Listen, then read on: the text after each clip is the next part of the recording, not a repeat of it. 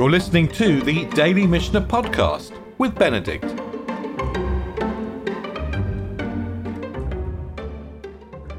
Great. Well, good afternoon. It's a pleasure to be back together and to be starting a new Masechet. We're starting the Masechet of Terumot. The order, by the way, of the Masechtot is normally in, in descending order of size. In other words, the ones with the most chapters come first in the order. So you'll, if you go through the order of Nashim, for example, you'll see that the uh, the tractates with more chapters come at the beginning, and then it sort of gradually goes down towards the end. And the same with Moed. This one is out of order, by the way. This one has got more chapters than the the the the, the, the Shavuot, which we've just finished, and the Rambam says this is because after the after the seventh year, the teruma is the first offering that you bring. And that's an interesting idea. I'm not sure it really explains, but we're certainly going from the seventh year to Teruma.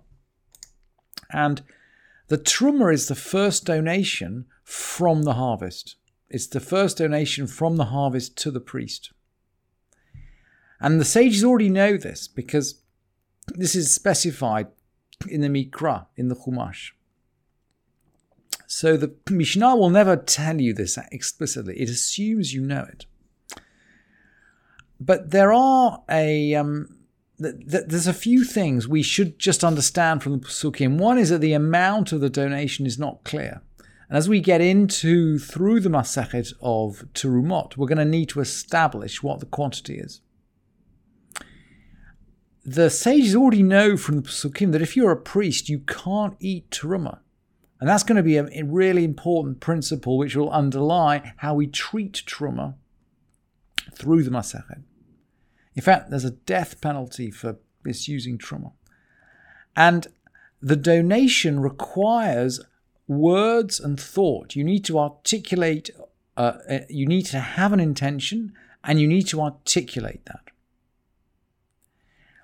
And the requirement for thought and words motivates the first three Mishnayot in the Masechet, which are all about who can give Terumah.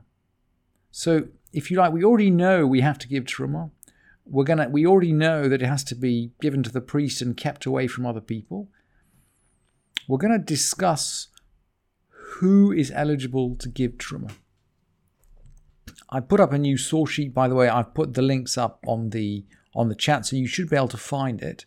But if not, I'll keep on putting the links really on on um, both on the online recordings and um, uh, on on WhatsApp. So let let's start at the beginning. The uh, let's start with Psukim.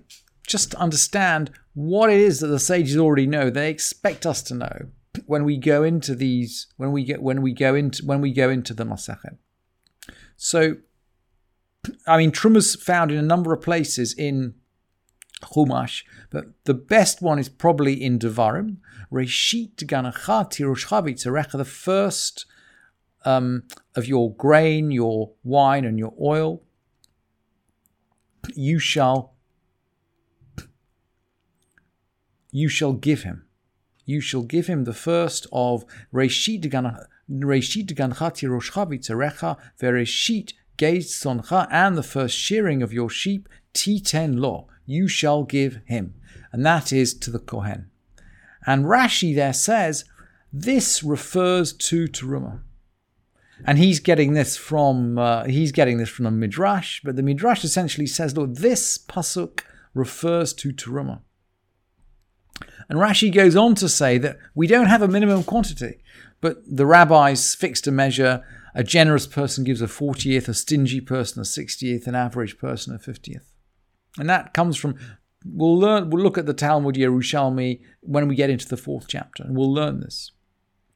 Then in Vayikra, this is in the parsha of Emor, V'chol lo yochal kodesh. A stranger can't eat kodesh, can't eat holy things, nor can a um, a, a, tenant or a hired laborer. And Rashi again says, Lo yochal kodesh bitrumat hakatuv mudaber. The text is talking about truma. A stranger can't eat truma. And then one more pasuk. This is from Devarim, and the, the pasukim around here in Devarim. This is in the parsha of Korach. Interestingly, after the rebellion of Korach, the the the, the mitzvah. The, after any crisis in the um, Shemot and Bamidbar, there's always a mitzvah which is given to the people of Israel. And after the rebellion of Korach, we'll come to this in our annual cycle in a couple of weeks. After the rebellion of Korach, the mitzvah of Truma is given. And the psukim there say, V'nechshav lachem terumatechem. Your Truma will be thought of like the grain from the threshing floor and the flow from the wine vat. And there's a midrash there that says. This shall be thought of. This is the primary truma. We'll learn later there's a sequence of trumot. There's truma, there's maser, there's um, truma from, there's maser from the truma. We'll learn a sequence of trumot. This is the primary truma. And the text juxtaposes the two the um, threshing floor on the wine vat in order to show that they both require speech and intent. So we need speech and intent. And so the Mishnah then begins. Chamisha lo yitromu. There are five categories of people who cannot give truma.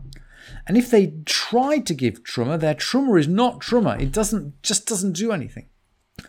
And these are a deaf mute, and imbecile. These are people with limited capacity. A deaf mute, and imbecile, a minor, someone who gives truma from something which does not belong to him.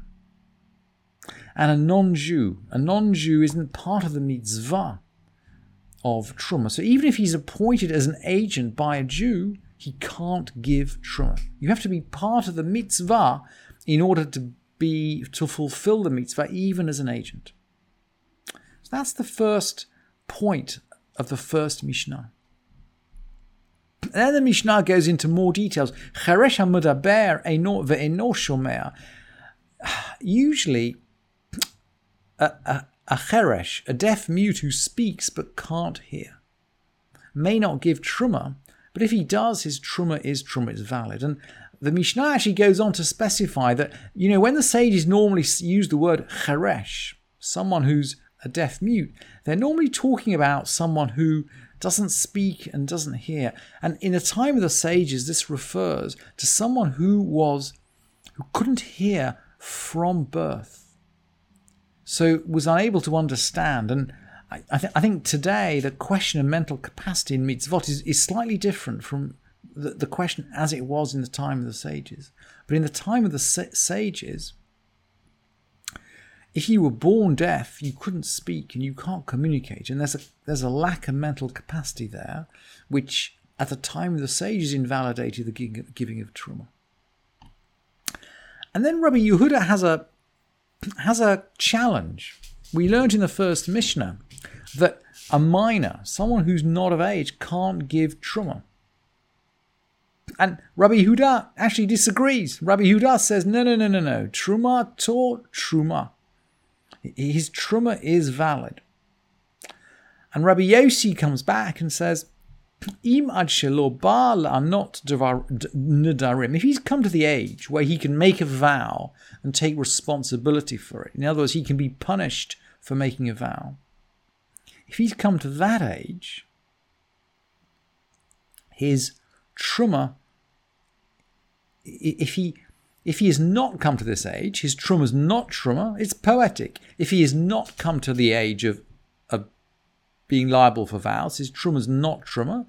But if he has arrived at this age, his truma is truma. And Rabbi Yossi here is talking, and the halacha, by the way, talks about not the age of majority, but a year before. So for a boy, their vows become valid at 12, and for a girl at 11. And the halacha, by the way, goes according to Rabbi Yossi. So minors can give truma a year before the age of majority. Because that's the point where they seem to carry, if you like, verbal responsibility. We need to be able, you know, giving truma is like making a vow. You need to be able to say something with intent. That is a quick introduction to the first three Mishnayot of Terumot and the whole of the Masachet of Trumot. We'll cover more psukim and, of course, more concepts as we go through. But look, I've had more than just a little bit more than my 10 minutes. So now I'll stop and pause, and uh, we'll learn more tomorrow, of course. And I look forward to seeing you then. Thank you for listening to this edition of the Daily Mishnah Podcast with Benedict.